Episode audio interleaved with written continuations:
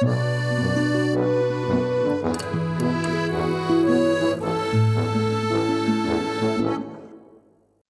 alla nuova canonica del salotto Monogatari, dalle land del coronavirus e della febbre da Covid.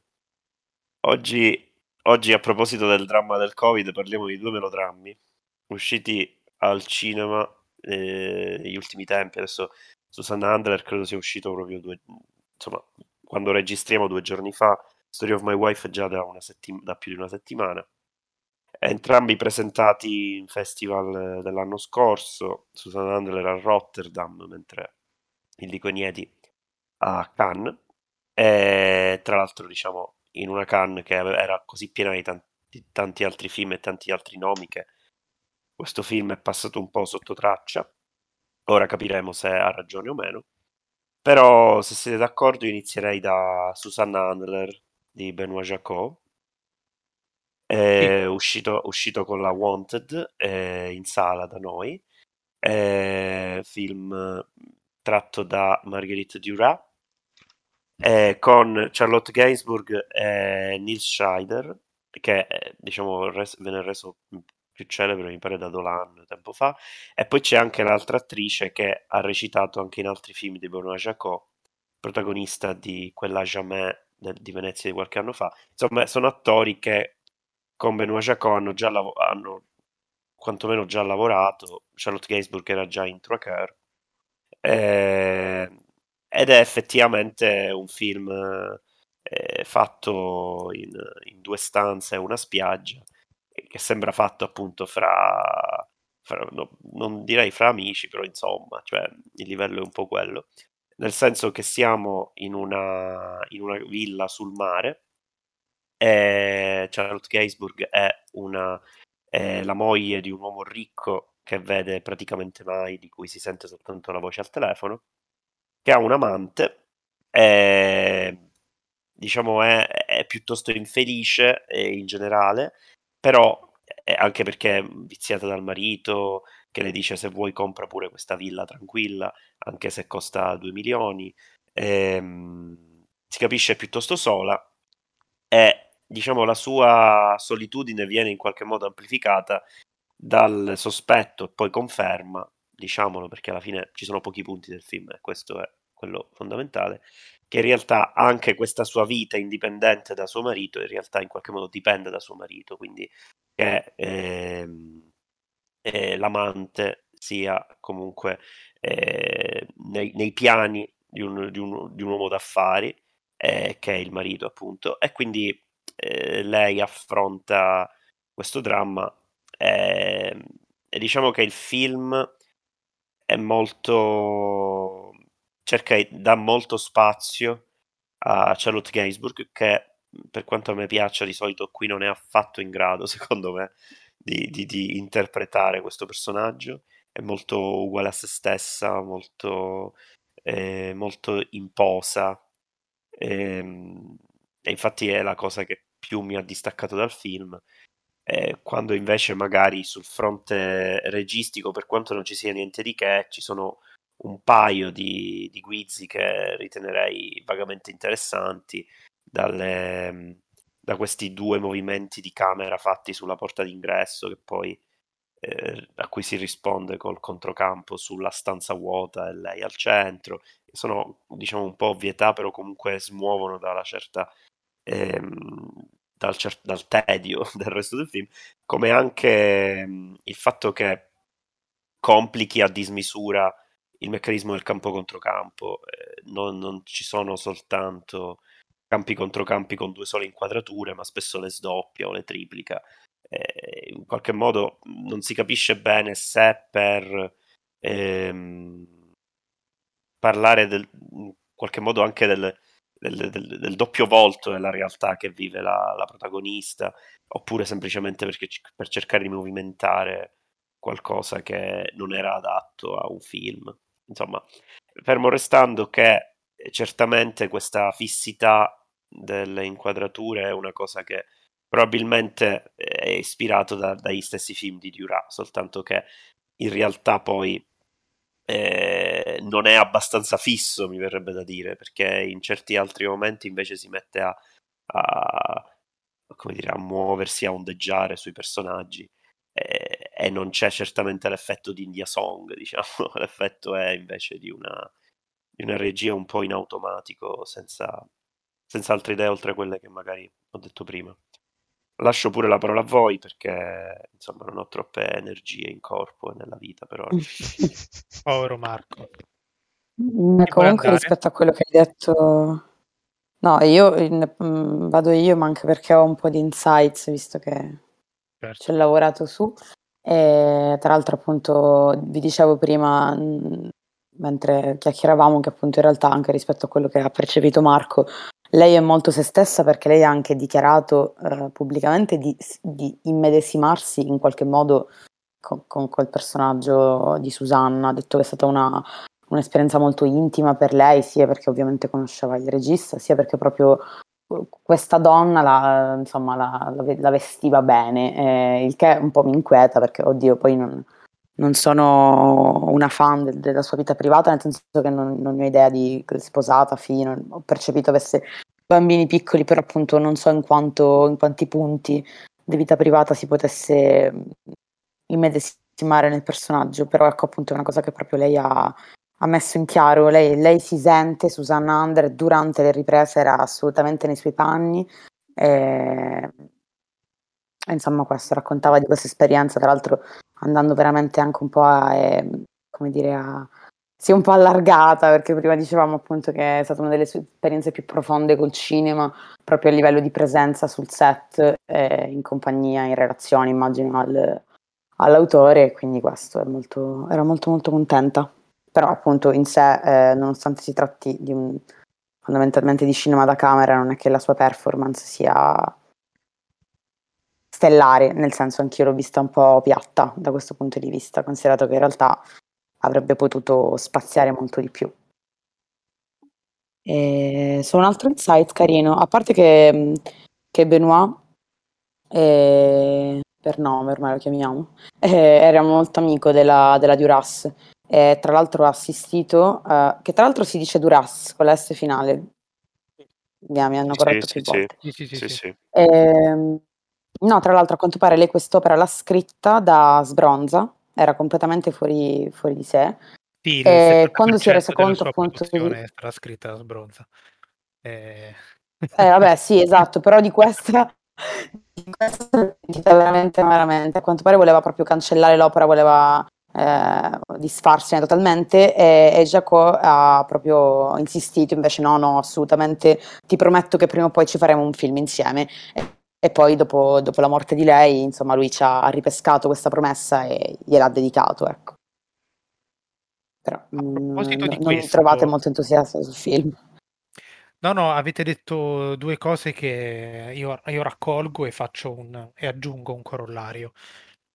Eh, la cosa di cui volevo parlare io è proprio il rapporto tra questa rappresentazione Jacob Gainsbourg e quella che è l'opera della Duras, perché io sono un grande fan della Duras scrittrice, anche della Duras regista, però eh, la scrittrice soprattutto post anni, eh, post l'amante per intenderci, eh, per me è di altissimo livello. E in uno dei, diciamo, eh, sembra, sembra, sempre facile trasporre la Duras in film, perché molte sue opere sono scritte con una tecnica eh, quasi cinematografica. Se leggete per esempio i testi segreti, eh, sono quasi delle sceneggiature trascritte e lei dice in che punto eh, il lettore deve mettere l'occhio, che è un po' un modo per dire in che punto eh, bisogna porre la posizionare la macchina da presa. E, ehm, e, non è facile. Quando lo faceva lei, che spesso ha fatto ha tratto dei film dalle sue opere, ha fatto anche dei film originali, però altre invece sono tratti dai suoi romanzi. E quando lo faceva lei aveva un, una forma di astrazione eh, quasi anticinematografica che rendeva ragione un po' di tutta la struttura, perché poi alla fine tutti i suoi film sono dei, eh, dei dialoghi d'amore in un certo senso, eh, non, non, per forza tra due persone, anche tra più di due persone. Eh, pensiamo a Allen Night, per esempio.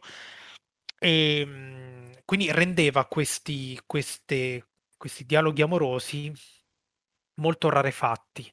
Eh, e questo era il modo singolare in cui la Duras riusciva comunque a far empatizzare il, il, lo spettatore o il lettore, nonostante lo sguardo comunque abbastanza freddo e distaccato, che è uno sguardo molto infatti è uno sguardo astratto, insomma, non è lo sguardo di Rob Grillet che molti associano i due autori, ma insomma non, non è proprio così. È, uno sguardo molto astratto e, e, per cui può essere anche molto sentito. Secondo me la Susanna Handler di Benoît Jacot fallisce proprio in questo. Eh, fallisce per dei motivi tecnici, come ha detto Marco, eh, non c'è abbastanza fissità. E anzi Benoît Jacot in certi momenti pare voler eh, fare qualche virtuosismo o far sentire il cinema, che ovviamente è una bestemmia all'interno dell'universo della Duras, in cui il cinema deve sparire in qualche modo, e non nel senso che non ti accorgi della presenza della macchina da presa, tutt'altro. Eh, pensa alle, pensiamo alle camion, per esempio, ma nel senso proprio che il profilmico è qualcosa che solitamente un regista non vorrebbe mostrare, qualcosa di eh, che è un po', un po', il grado zero della visione, mettiamola così, eh, con interi film fatti anche di scritte o cose di questo genere. E, ehm, e chiaramente in questo effetto in Susan Under non c'è. E quindi tolto questo effetto teorico molto forte, dovrebbe rimanere l'impianto eh, emotivo melodrammatico. E però, dato che il testo di partenza della Duras eh, è formalmente che la Duras ottiene l'empatia, perché i dialoghi nei suoi libri sono sempre molto freddi e distaccati. La mia tesi è che quando tu asciughi il lato teorico e il lato sperimentale, rimangono dei dialoghi freddi e distaccati alla maniera di Beckett, per intenderci. Eh, e quindi quello che succede è che poi alla fine, per quanto eh, un attore sia bravo, esce fuori un film che non fa partecipare emotivamente lo spettatore e quindi insomma un'ora e mezza di persone che parlano dentro una stanza e non partecipi emotivamente eh, comincia a risultare un po' pesante.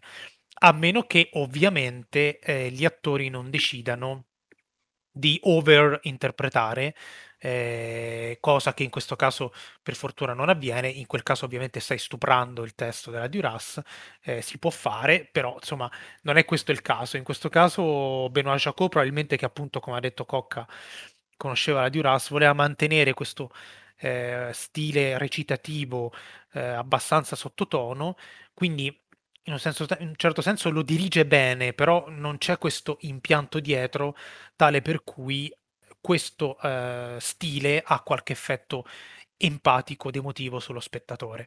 Non so se mi sono spiegato, però è, è il problema del trasporre la Duras che spesso è... Eh, spesso fallisce per quello. La soluzione è o fai come lei oppure fai un melodramma romantico abbastanza canonico e come eh, l'amante di Jacques Arnaud e quindi però lì salvi un po' capre e cavoli e fai un film, eh, un film piacevole eh, che magari un pochettino si distacca dal romanzo, però chi se ne frega. Ma invece come fa Benoît Jacon con Susanna Handler è un effetto ibrido che non produce assolutamente nulla, né una riflessione sui rapporti umani né una riflessione sul mezzo formale estetico eh, che viene utilizzato, in questo caso il cinema, per rappresentarli. E tra l'altro, appunto, è stata una scelta in realtà a quanto pare anche di mantenere il testo proprio letterale. Io stessa mi sono occupata dei sottotitoli ed effettivamente la trasposizione era letterale dal, dal testo teatrale. Però Immagino. appunto, come dici tu, si è un po' a cavallo e soprattutto, soprattutto per l'appeal, diciamo, al pubblico, non è... È un po' pesante, un po'... Sì. come dire, non è digeribilissimo, ecco. Sì, c'è anche per cui non so se è stata una scelta funzionale. Loro, cioè a me è sembrato anche che ora poi magari fa parte anche dello stile, eh, mi ricordo anche in India Song è un po' così, però già lì c'era anche un, una scenografia che secondo me, eh, anche per come gli attori si spostavano all'interno della scenografia, eh, creava appunto eh, delle eh, delle situazioni, insomma. Qui è proprio tutto molto monotono, anche, anche a livello di illuminazione, tutto grigio, è tutto molto piatto. eh, loro praticamente sono sempre immobili, non è che si muovano granché, si muove magari di più la, la telecamera attorno a loro, ma anche lì, eh, come ha già detto Marco, è abbastanza... Oh, non, non... Mi, verrebbe da gra... eh, mi, verrebbe da dire gratuito, ma in realtà sarebbe quasi un complimento qua, non, non, non saprei bene, cioè non mi ha trasmesso nulla il modo in cui ha rappresentato i vari dialoghi, le varie situazioni e loro mi hanno proprio dato la sensazione che ripetessero un copione e basta, non ho provato alcun tipo di, di trasporto in quello che, che, stava accadendo, in quello che si dicevano e quindi vabbè, tutto qua, era giusto per dire questa cosa. No, ecco, quello che ha detto Cocca che il testo è letterale, sì, è, è proprio quello che intendevo io, cioè ehm, si adesso io su Sundander l'ho letto tempo fa, però insomma si vede un- si vede che sono dialoghi alla Duras. Però il fatto è che non basta quello, eh, perché lei ci metteva tutto un, ehm, eh, tutta una struttura dietro che filtrava un po' questa freddezza. Una, de- una delle cose era quello che diceva Ale adesso, l'uso degli spazi, delle scenografie, finché parliamo di cinema, degli spazi, intendendo gli spazi bianchi, ad esempio, nei romanzi. Eh, quindi tra un paragrafo e l'altro questo spazio bianco più o meno grande a seconda del silenzio che devi recitare nella tua testa mentre leggi il libro. E, ehm, tutte queste cose sono elementi che danno un tono, un ritmo particolare alla, a, alle storie amorose, romantiche della Duras e che danno quella, quel lato emotivo di cui parlava Marco all'inizio, che invece i dialoghi non possono avere, eh, perché la Duras su questo è molto realistica nonostante la sperimentazione, cioè è sempre una questione di persone che si amano o che si odiano anche, che però non è che se lo dicano proprio apertamente, tu lo capisci da tutto un... Eh, da come lei eh, struttura il contesto, anche proprio a livello estetico, formale, che sia letteratura o che sia cinema. Quindi se tu mantieni di eh, simile solo il dialogo, poi qua e là scimmiotti un po' il cinema della Duras, però mh, malamente, e, e, non c'è quella consapevolezza degli spazi, anche di come si muovono i soggetti, come diceva Ale, eh, che c'è nel suo cinema, eh, chiaramente rimane qualcosa di freddo, che però cioè, rimane il puro, il nudo dialogo della Duras, che ovviamente è freddo, eh, visti i personaggi in gioco. Eh, e questo, credo che sia questo poi in definitiva il, il problema del film. Ecco. Ecco, è uno di quei casi, questo argomento sarebbe piaciuto a Simone che oggi non c'è, è uno di quei casi in cui la trasposizione letterale in realtà è un tradimento molto più di un adattamento. Questo sempre per dire i fan delle trasposizioni letterali, eh, insomma, questo è uno di quei casi in cui si nota che, insomma, forse è meglio certe volte adattare un'opera anziché eh, tradirla eh, letteralmente. È adattato da, è adattato da un romanzo e anche il film di il Dico Eniedi o il Dico, se volete voler bene agli ungheresi oppure no. Che è A Fele Segem Tornete, ov- ovvero The Story of My Wife. The Story of My Wife. Ce l'ho davanti, quindi non tanto.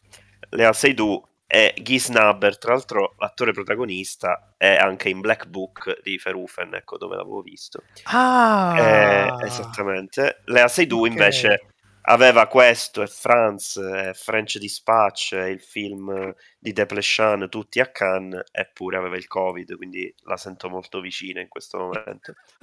e, e quindi non si è presentata, però era super protagonista del oh. festival.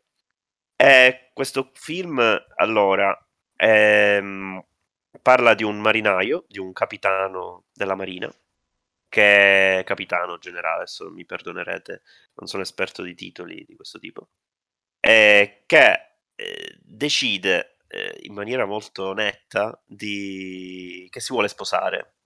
Tra l'altro dicendo al suo amico Sergio Rubini nel ristorante, adesso entrerà la, una donna, la prima donna che entra, la sposo, e così succede, e cioè la sei tu, eh, che dopo averlo battuto... È andata bene, diciamo. Eh. Sì, è andata bene, dopo averlo battuto a strip poker si concede a lui, eh, si sposano e il film all'inizio a me interessava tanto e intrigava tanto perché? Perché ehm, innanzitutto tutti questi primi meccanismi sono netti, diretti, quasi, quasi violenti, senza alcuna necessità di realmente entrare nei personaggi. Ti crea un, un punto di partenza in una maniera che diventa paradossalmente divertente e, e in cui se molto semplicemente loro due si incontrano e si sposano come se fossero eh, destinati a vivere bene per sempre. Eh, anche se si capisce che lei è una che manipola tutto quello che lo circonda, tra l'altro lo usa per allontanare un altro, un altro presunto pretendente, quindi come dire, lei è un po' così. E lui, d'altro canto, è un fessacchiotto totale, ma comunque. in pratica, la prima metà del film che è quella che a me è piaciuta di più, ehm, non fa capire tutte quelle ellissi che ci devono essere nella vita di questi due perché lui va a fare i suoi giri in nave. E per di più noi saltiamo dal momento in cui si salutano al momento in cui si rincontrano, a un certo punto non c'è più soluzione di continuità. E questa cosa era un va- mm, interessante. È interessante anche quando l'unica volta in cui ci stacchiamo un attimo dalla loro storia è, è sulla nave, diciamo, nobile in cui lui si ritrova a fare il capitano e che salva in extremis da un incendio. E allora lì effettivamente ehm, cerchiamo anche di, di vedere un pochino della sua carriera personale e di come cresce, di come nonostante tutto lui assuma una certa fama nell'ambito delle, della città portuale in cui, in cui vivono. Dopodiché, però, eh, diciamo il film, secondo me, nella seconda metà, prende una strada più sul, non voglio dire thriller andante, però in pratica eh, lei si capisce che, ha, che fa delle cose mentre lui non c'è. Tutto questo meccanismo a me torna un pochino farraginoso proprio perché la forza della prima parte del film, o quantomeno la sua caratteristica più che a me aveva incuriosito di più, era proprio il fatto che non si sentissero questi stacchi, eh, questi, questi, momenti di pausa. E quindi lei si capisce avere eh, quasi sicuramente uh, un'altra vita o comunque una doppia vita, qualcosa che fa quando lui non c'è, eh, nonostante appaia sempre candida e inattaccabile.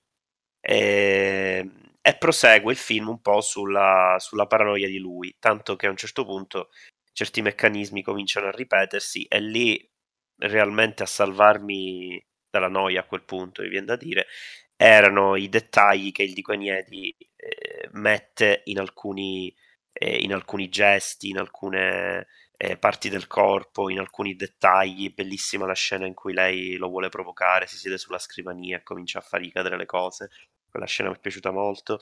Così come mi piace molto la prima scena di, di sesso, l'unica che si vede fra loro due, che è totalmente distante, sembra eh, questa sì fredda, eh, distaccata, ma perché a me del film piace all'inizio che non si capisce se, se loro sono eh, topoi assolutamente eh, cristallizzati del melodramma oppure sono personaggi con cui dovremmo empatizzare, personaggi nei confronti del, dei quali dovremmo provare mistero, suspense, soprattutto lei chiaramente.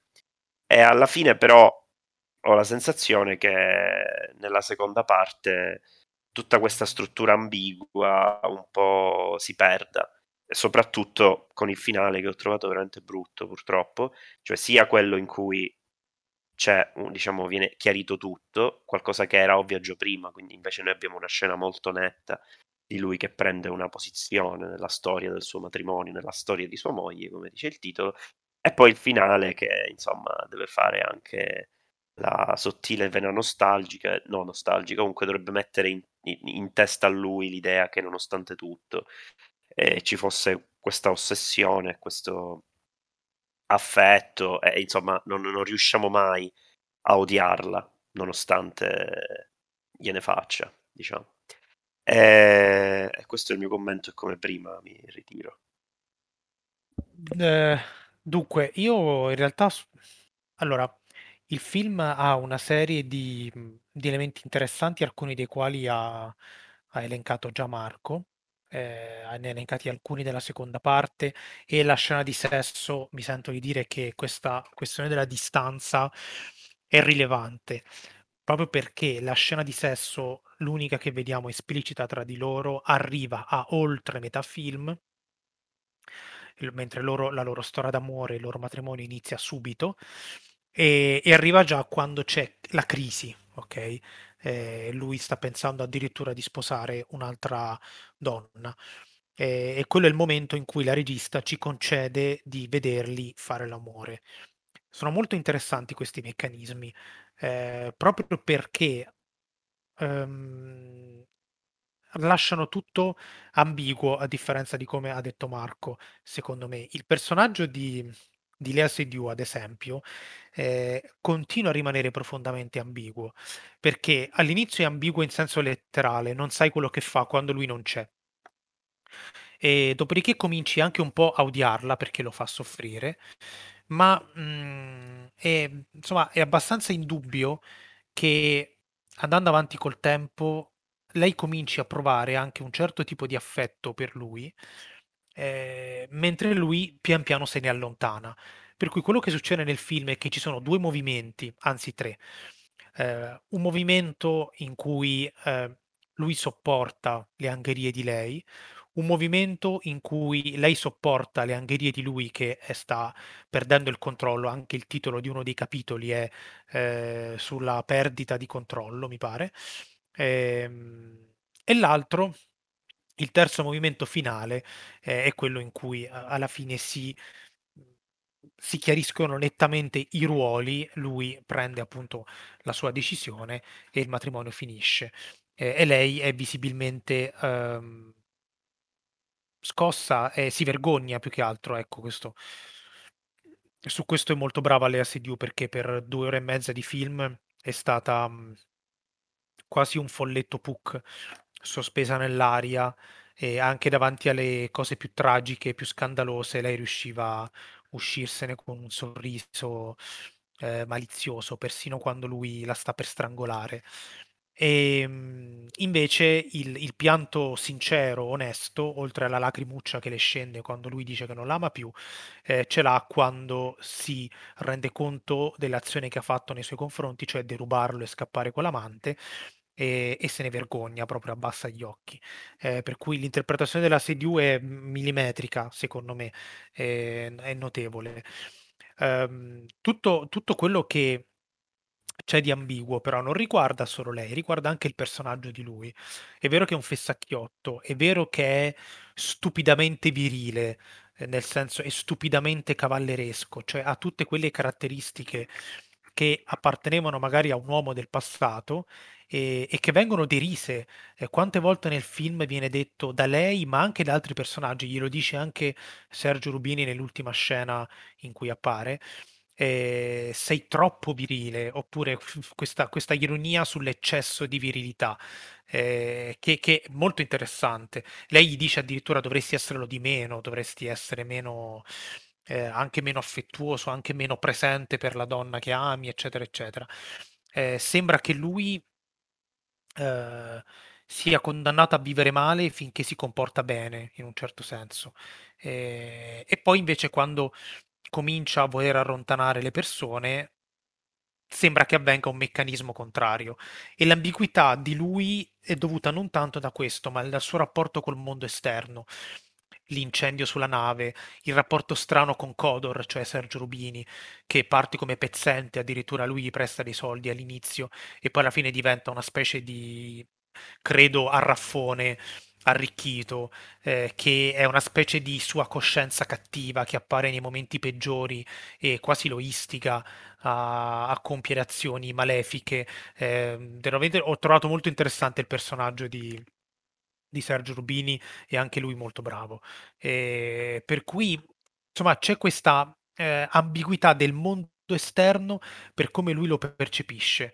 Ok, l'unica scena eh, in cui il mondo esterno sembra dargli una reazione sensata e razionale è quella del medico che lo salva dall'annegamento e che eh, gli dice esplicitamente che è inutile provare a controllare eh, la vita, nessuno di noi ci riesce.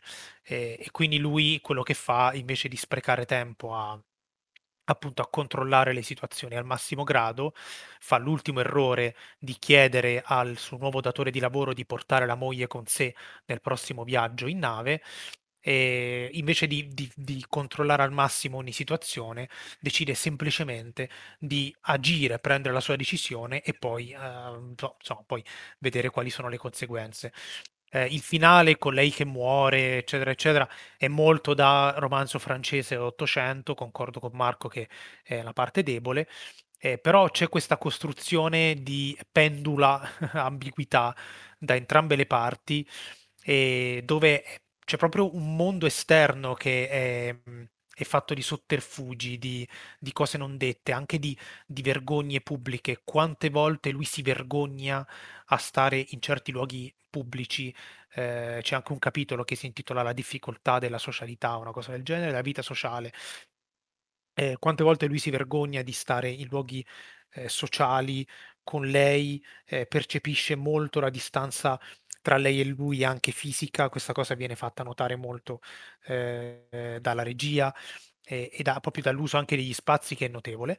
E, ehm, e quanto tutto questo poi influisce sulla loro relazione, influisce sull'immagine che lui ha della relazione, dove la sente più distante di quello che effettivamente lei è.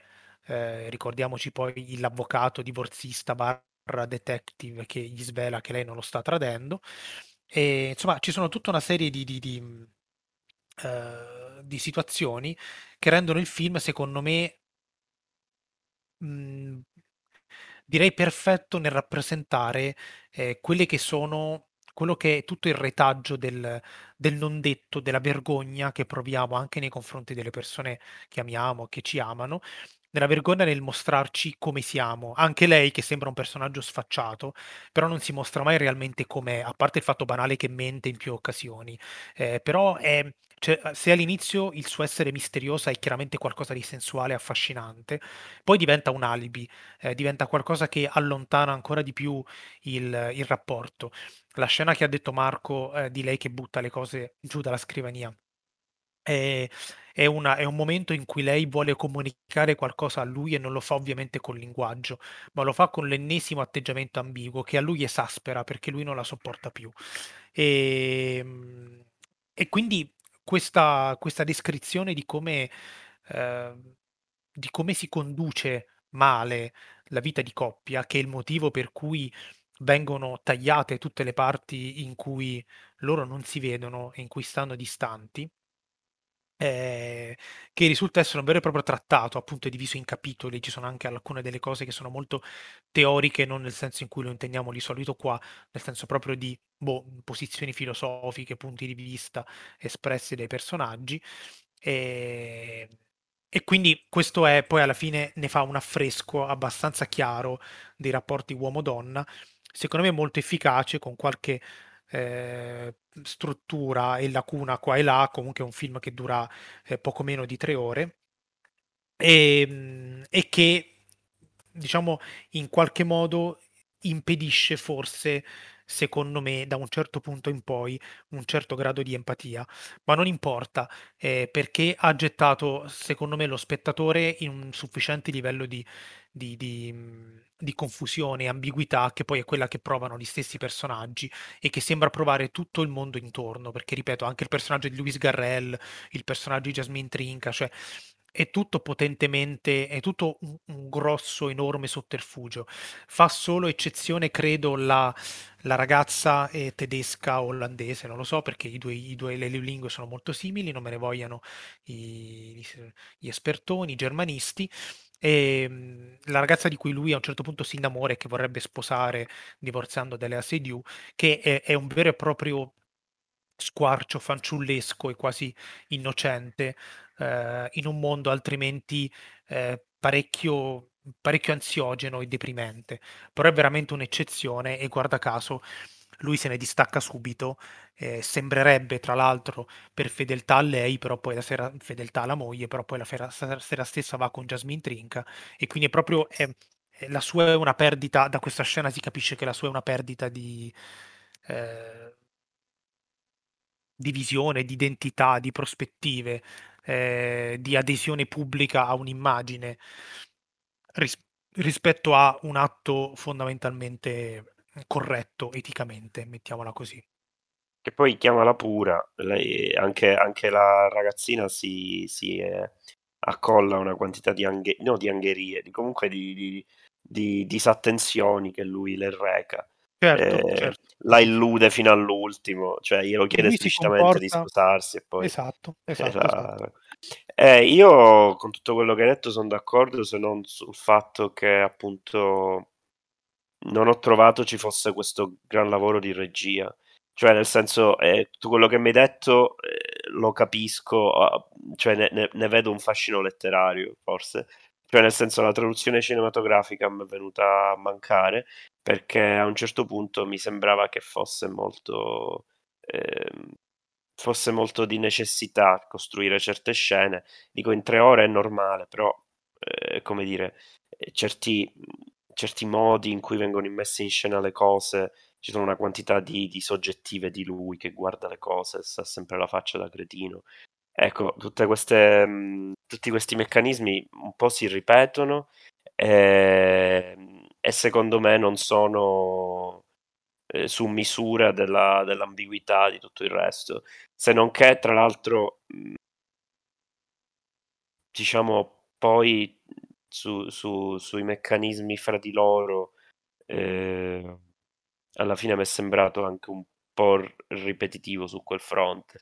Non che siano cose che eh, diciamo si risolvono semplicemente e evidentemente uno se le tira anche avanti per tanto tempo, quindi in questo è diciamo accurato, eh, così come tutte le sue ansie più o meno esplicite eh, sul come viene visto in società e tutto il resto, e su come lui si illuda anche di sapersi imporre in società quando dice a lei a che serve un marito se no e va a recuperargli non so che le hanno rubato.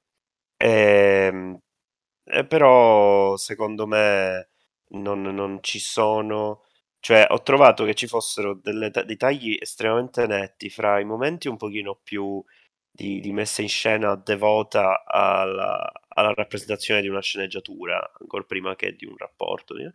Eh, e poi d'altro canto invece tanti piccoli dettagli messi là che eh, rielevano un pochino la, il, il, film, per dire verso la fine ci sono questi momenti in cui eh, c'è il frame rate viene abbassato di netto e c'è Lea Seydoux in certe parti della casa che si muove come fosse tipo che va a scatti.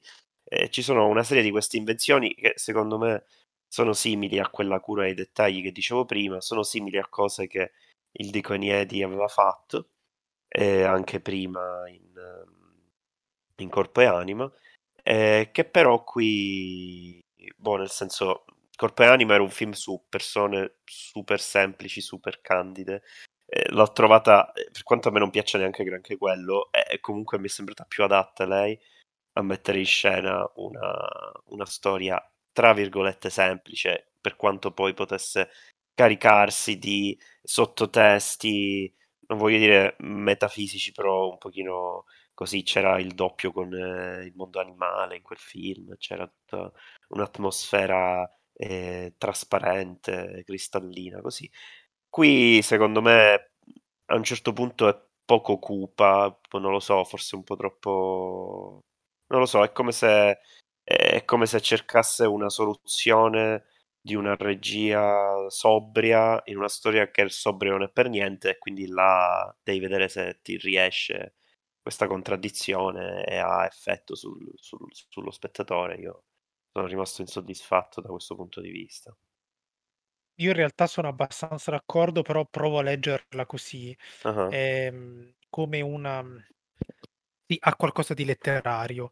E adesso io non ho letto il libro da cui è tratto il film. No, neanche eh, però il film mi dà l'idea di un, um, un romanzo di quelli proprio belli poderosi eh, di, del primo Novecento, eh, con dei guizzi stilistici notevoli, però lunghi capitoli di raccordo abbastanza convenzionali, perché si vuole, eh, insomma, si vuole portare avanti la trama, che non è per forza una cosa negativa. E in questo No, senso no. a me è piaciuto il cioè io ci ho visto una visione anche eh, di regia dietro su molte, su molte scelte, eh, però poi c'è tanta roba di raccordo eh, che poi ha la sua funzionalità per quello che eh, evidentemente voleva dire il, il film.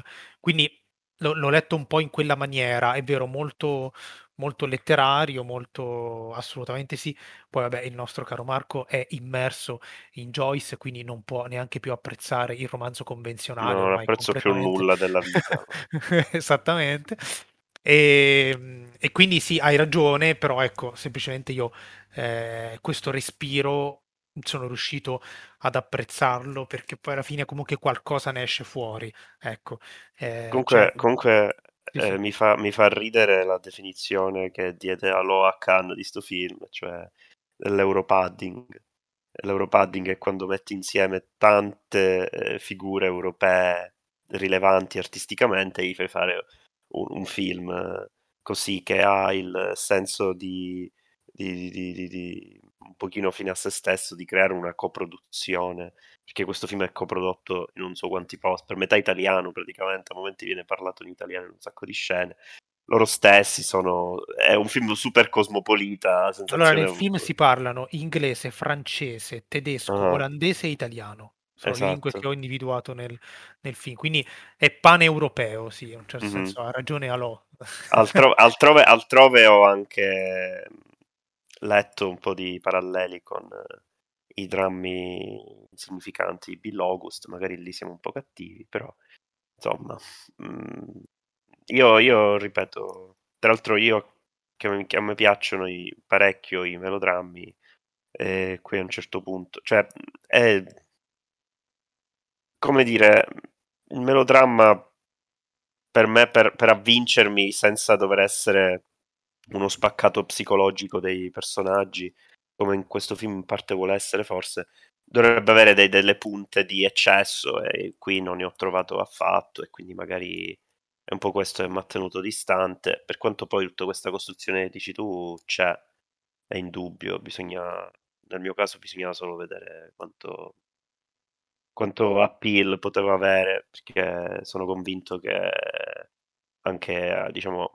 anche la, la sintesi in questo senso poteva avere una sua, una sua pregnanza maggiore.